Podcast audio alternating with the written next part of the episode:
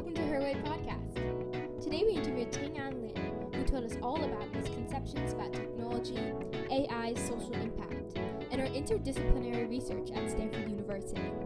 Thanks for tuning in. Her Way Podcast is dedicated to promoting the stories of innovative women across all different career fields. We hope to learn from their stories and provide young women like ourselves with strong role models. We're your co hosts, Caroline and Sophie. Ting An Lin is an interdisciplinary ethics postdoc fellow at Stanford University whose research specializes on the intersection of AI and ethics. We hope you enjoy the interview. So, hi everyone, and welcome to another episode of Her Way. And today we're super excited to be interviewing Ting An, an interdisciplinary ethics postdoctoral fellow at Stanford University. Ting, thank you so much for taking the time to speak with us today. Thank you so much for having me. It's my pleasure to join Her Way. So before we kind of get started, I'd love to hear a little bit more about your background, like where you grew up, how you came to the Bay Area. Yeah, so I am born and raised in Taiwan. And actually, I um, undergraduate, my major was in biology or life science. And so I was doing lots of the lab work when I was an undergrad. And then in the end of almost the end of my undergrad career, undergraduate studies, I st- started to feel a bit tired the kind of life to spending like all my time in lab. And I just accidentally meet some other grad students who study philosophy. And that is my first interaction with philosophy because I never took any philosophy courses before. And so I actually first come to the Bay Area in the last year of my undergrad. So I get the opportunity to become an exchange student and I come visit UC Berkeley. And that's the the first year the, that I started to officially taking all the philosophy classes. Mm. And that is how what like started to draw me from biology to philosophy. So my background is kind of, um, kind of from there, I first moved to a sub area in philosophy called philosophy of mind, which is more relevant to biology in certain way because phil of mind asks the question about what's the relationship between brain and mind. How do we understand like self or consciousness, um, intelligence in general? So I kind of, uh, my trajectory is from biology to phil of mind and later on in my PhD studies, I move on to um, the areas more relevant to what we call value theory, uh, ethics, social political philosophy, and feminist philosophy. I think asking all the normative questions about human and meaning. That's awesome. Thank you. Can you sort of build off of your current job and teaching at Stanford and what inspired you to get into this specific field of both philosophy and ethics and how did you sort of narrow that field into I think you talked about like the social, political, and feminist um, philosophy in relation to AI. Yeah, that's right. And yeah, when answering your first part of the question, like to the Bay Area, and yes, and then right now, uh, back to the Bay Area because um, I started this position, like postdoctoral position in at Stanford. And actually, I just began a few months ago, and but it's like pretty excited to be back, back to this area. Um, so at my current um, position at Stanford is actually has a joint affiliation. One part in the ethics center, and another part is uh, with the institution called uh, Human Centered Artificial Intelligence. So they're kind of just speak to the two um, engagement, the different kind of engagement in my research. And it is um, like specifically like one main reasons for me to choose this position is because I think in one part, as I mentioned in PhD, um, I was doing all this kind of ethical uh, research, ethics related research, and I was actually trying to figure out. So I was working on various different uh, projects, for example, like sexual violence, um, migration, and then, but like technology is also something I uh, feel um, like changing the current society quite a lot. So I was trying to like bring my research um, from the that um, social structure to something that I think maybe I can use this lens to analyze the emerging technology and AI. So I think that is um, how I see those two branches of my research interact with each other. Mm, that's amazing. You're able to sort of combine your interests. Could you also explain to us in the audience specifically how your work deals with the intersection of both artificial intelligence ethics and political and feminist philosophy? Yeah, that's right. So I think specifically, I'm still identified as a philosopher mostly. So I think lots of my research is still taking this um, philosophical approach. So lots of the questions I ask are more at the normative level. I ask how do we, what kind of uh, what kind of technological development will be ethical or will be like conducive to democracy. But at the same time, in order to answer those questions more concretely, I need to understand um, what is the what, what in reality the technology is doing, and I need to know some of the specifics of um, how the engineers like approach um, these questions and how do they really um, do in their day to day life. So for example, when we are, lots of time we talk about like algorithmic fairness, right? Or algorithmic bias um, in media. So it is actually quite easy uh, as a philosopher to come in and just like um, uh, bring in some of the normative framework and say that how bad like the current AI is doing, and we can critique those different models um, and the impacts on society. On the other hand, if you want to provide some of the um, suggestions that's more um, like constructive, and you can give some of the feedback for the engineers about so how can they do what what how can they do like differently to make their um, de- design of AI become more fair or like more conducive to social justice then now you need to provide the kind of um, recommendations that they can use in practice. So that, so I need to understand like um, wh- what the details of them, how do they really approach, what are some of the constraints they are facing. So that is, so I try to um, talk to like different community and my current affiliation kind of gives me these kind of opportunities to talk to different uh, groups of people. Yeah, that's incredible. And the um, issue of a lot of bias in media is definitely really relevant today. Thanks for sharing. I think, like you mentioned, I think your work is really at an, this incredible intersection of, you know, social justice and ethics and AI. And what I've noticed is that commonly social justice and ethics is thought of as a more humanities type discipline, whereas mm. AI is very technical. And so as right. someone who has a lot of experience in both of these aspects, you know, what would you say is most surprising to you about how they work together in, you know, daily life? Great question. And you're right. I think lots of time we can assume that kind of division. And, um, but actually, in, I mean, yeah, on both hands. So on the one hand, it is uh, very important to recognize that the technology is not like, um, value free. Sometimes people will describe that technology as like a purely objective or mathematical and nothing related to value. But that is actually not true, right? We know like how when we like design and we are making lots of the choices that kind of reflect on humans' values. And on um, and lots of like engineers, they will also think that they want to design a technology that is like conducive to human value or will be helpful for a human to thrive. So in order to pursue that goal more appropriately, they need they do need to think about like reflect on what humanity is about, what are some values that human and societies care about. And on the other hand, I think humanity or what um like what's the meaning about human and human life? What's the meaning that we um ascribe to the world? I think that also um, the kind of answers also get evolved with technology so like back in the time when uh, we do not have like the internet, um, lots of us will think that humanity, um, we, we need to build up the kind of ability to um, look for the correct answer or search for um, like information.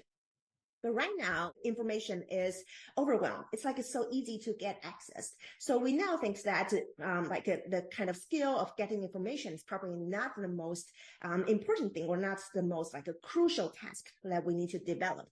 But instead, right now, the kind of issues we are facing is like misinformation, right? Or like an echo chamber.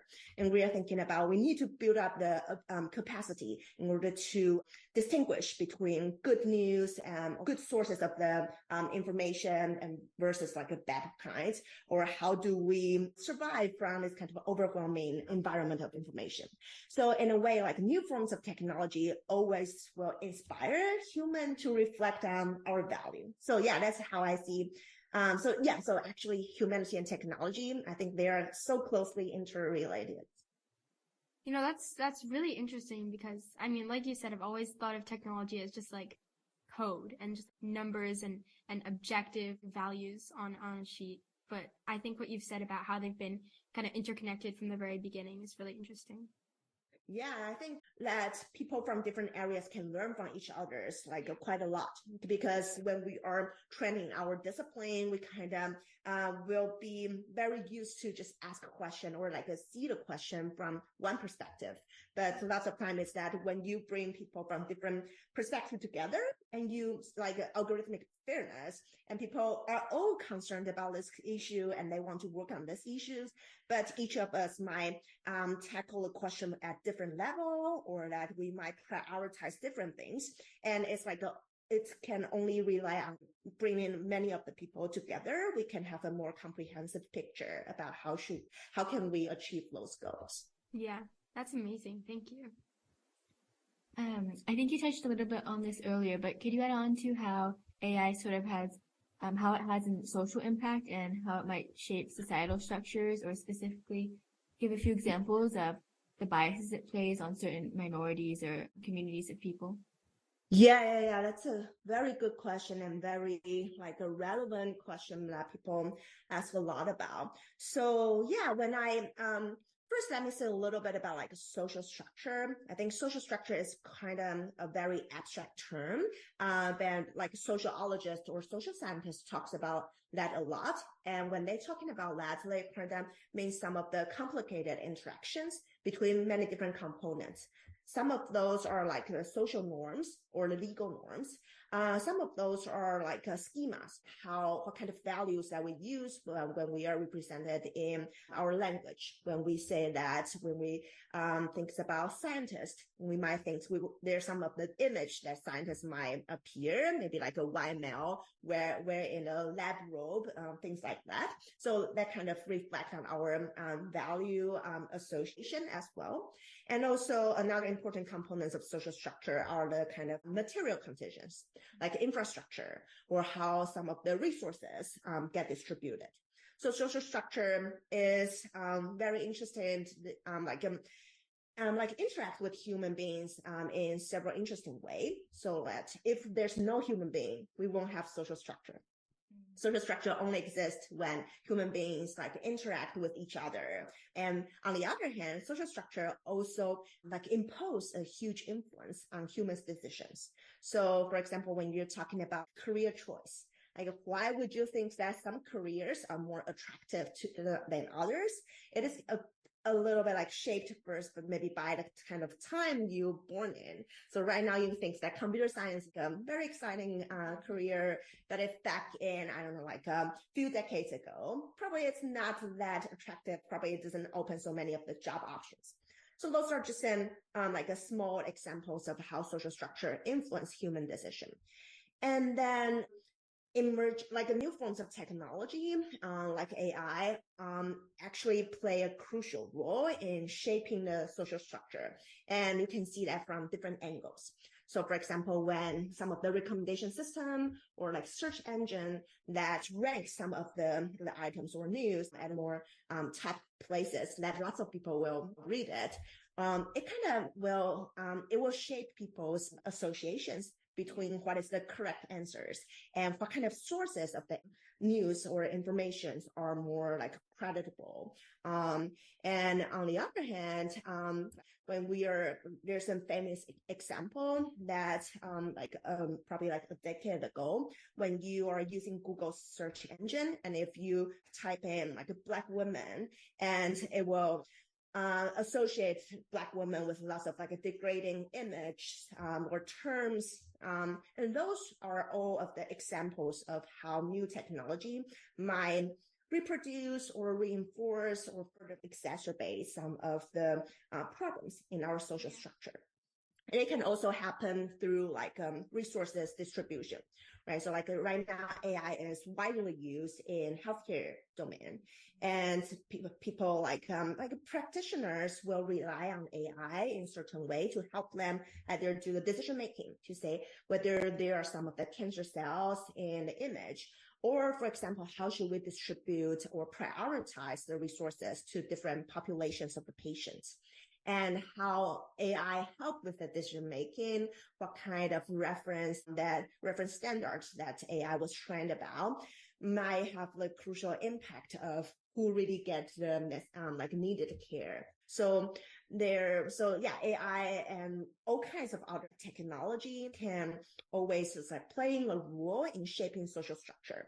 And the examples I say were lots of them are like negative examples, but you can think that because social structure is something like in happening dynamic. Mm-hmm. So my goal um, as a philosopher is um, both like pointing out some of the negative examples, but ultimate goal is to, for us to further think about how can we use AI to develop, um, how can we design AI so that it can better help with um, the social structure to be moved into a more positive direction. Oh, I see. So AI sort of detects certain patterns um, or attributes like qualities to a certain occupation, and then that further exacerbates like bias. Yeah, yeah. So I mean, a lot of time is that I think it happens especially um, common when people do not pay enough attention on like how AI is interacting with the existing social um, injustice and that um, the kind of design will then tend to just like replicate the existing problem, like racism or sexism. But I think once we get getting the awareness, then we can try to think about some of the strategies of how can we either like have a more um, like representative data set, or when we are choosing a reference standard, we can be like more careful about that. And those are some of the small tips I think that can help us to design AI in a more ethical way. Yeah, I think I think it's really great that your work deals with the more optimistic side of, of this looking at, you know, solutions rather than, you know, examining the problems. On a more on a more personal level, I know that you mm. received mm. a graduate certificate in women and gender studies from Rutgers mm-hmm. University. And so right. how does that kind of shape how you interact with your field in AI and in philosophy now? Yeah, that's a great question. So I take the area of women gender studies is an area that's special um, in a way that I think probably it is the uh, one of the few of areas that um, primarily focusing on addressing oppression or social injustice. Um, and so although like women gender studies is like named as women and gender, so it definitely has a focus on women gender when it's developed. Um, but it actually like we know that women are not all the same, right? We have the women with different race from different country. And so, um, one of the important like a concept in the women gender studies is the idea of intersectionality emphasize that lots of the different um, social structure or oppressions that interact with each other and that make the kind of um, system of oppression more complicated and difficult to um, like tackle with. But also reminds us that when we are doing the research, we need to pay attention to those kind of differences. And that's so um, studying like um, WGS kind of inspire me um, in certain way when I'm doing the research on AI or ethics of AI. First, I think it always like help me or inspire me to be more critical when I'm examining the kind of power relations that is embedded in the existing framework. So we talks about how technology or search engines might in a way like reinforce the existing social stereotypes. Mm-hmm. So that is a form of that. It makes me feel more sensitive about that. And um, it always it reminds me to recognize that we are living in an imperfect world. So we cannot just assume that some of the technology can work so perfect when we are kind of assume there's uh, the background is like oh, so good, but actually no, we are situated in this reality. So kind of begin from there. And then relevant to that point is that lots of time I um, do my research and from like observing the experience of people and especially the people in a marginalized position.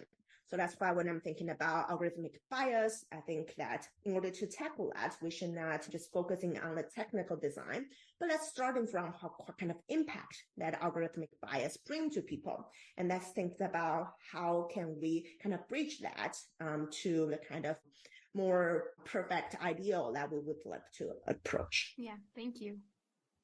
We also know that you have a big research, research interest in Taiwanese philosophy and obviously political and feminist philosophy. So, yeah, how has your positionality and your background sort of shaped what you do and your perspective on the AI world?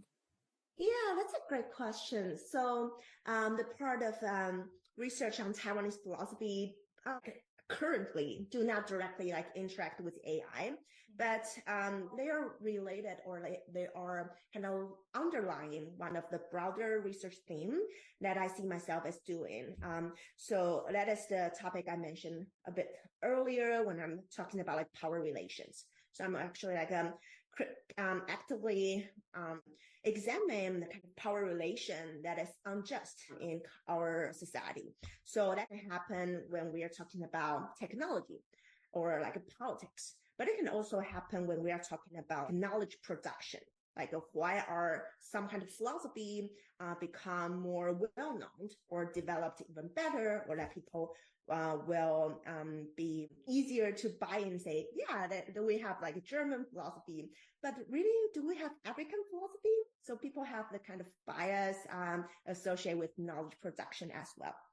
So lots of my projects actually like uh, try to tackle this kind of power imbalances and to remind us um, some of the this kind of spirit of the, um, decolonization and also to think about how can we achieve um, a kind of relationships or an engagement that is more equitable.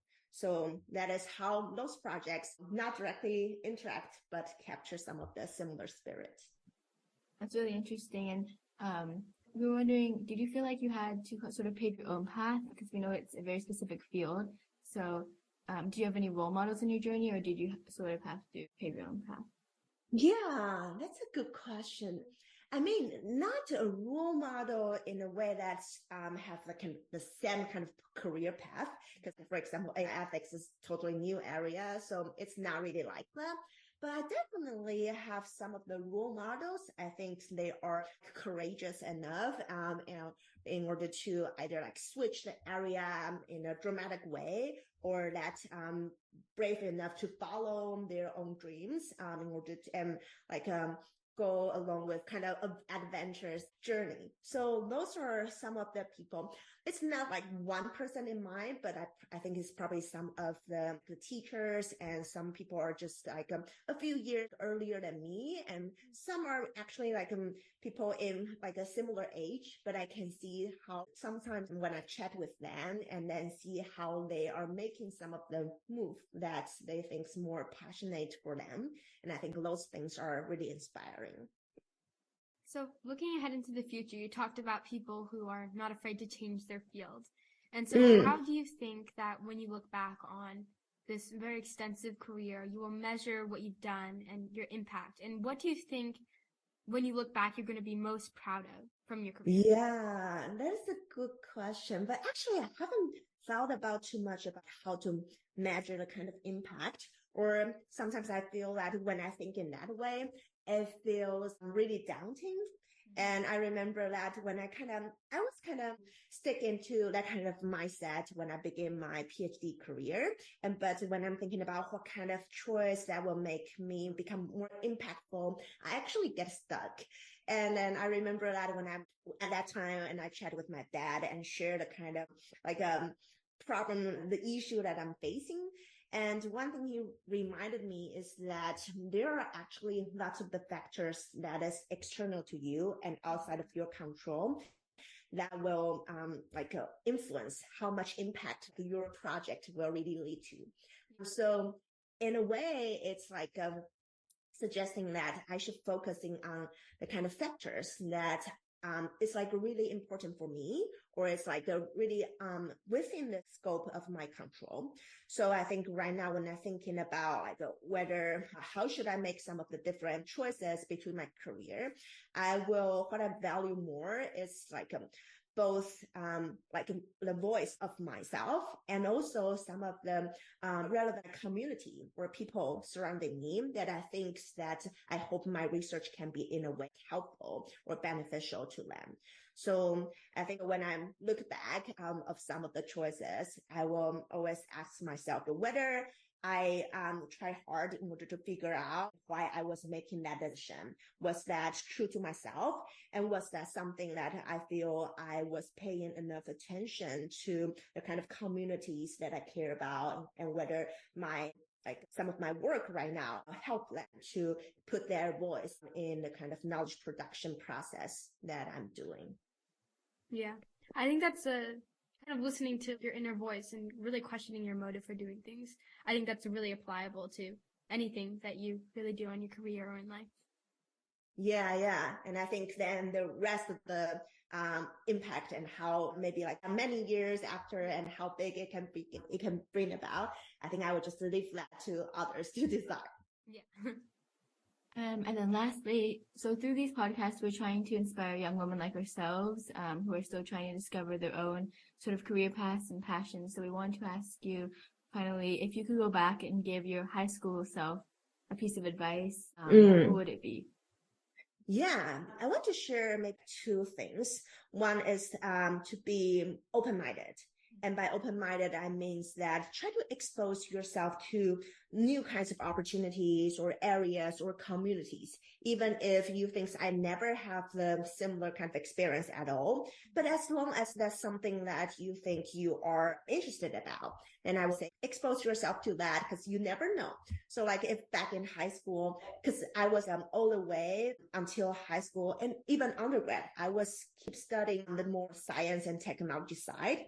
And I didn't, um, it's probably due to a kind of social expectation. So lots of people, um, as parents back in Taiwan, and they want their kids to be um, taking the air, um, the major in like um, technology and sciences related area. So humanities was something that I didn't pay too much attention about, even though I know I kind of like it. So, but I think being open-minded is something helpful and it actually bring me to um, the doors of it.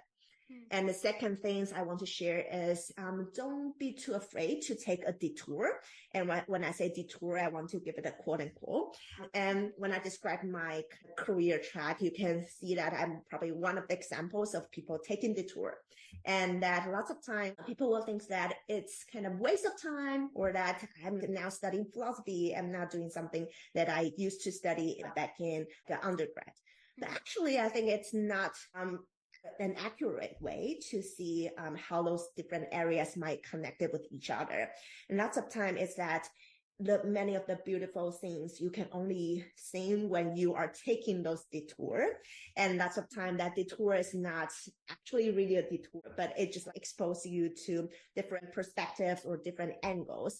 And as long as you know what you're doing, as long as you're listening to your inner voice, I think um, many times your different experience and exposure that will circle back and then just help you to have a more more diverse um, perspectives that help you to see things in different ways. And I th- I think those are very valuable things.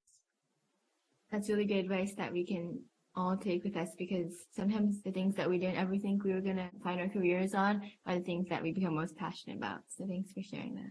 Yeah. yeah. no, I mean, if you can find something you're really passionate about and then just keep doing that, that is also great. Mm-hmm. But just if that doesn't work for you, don't be, don't worry about it. Sometimes taking a detour, it's a great, great adventure.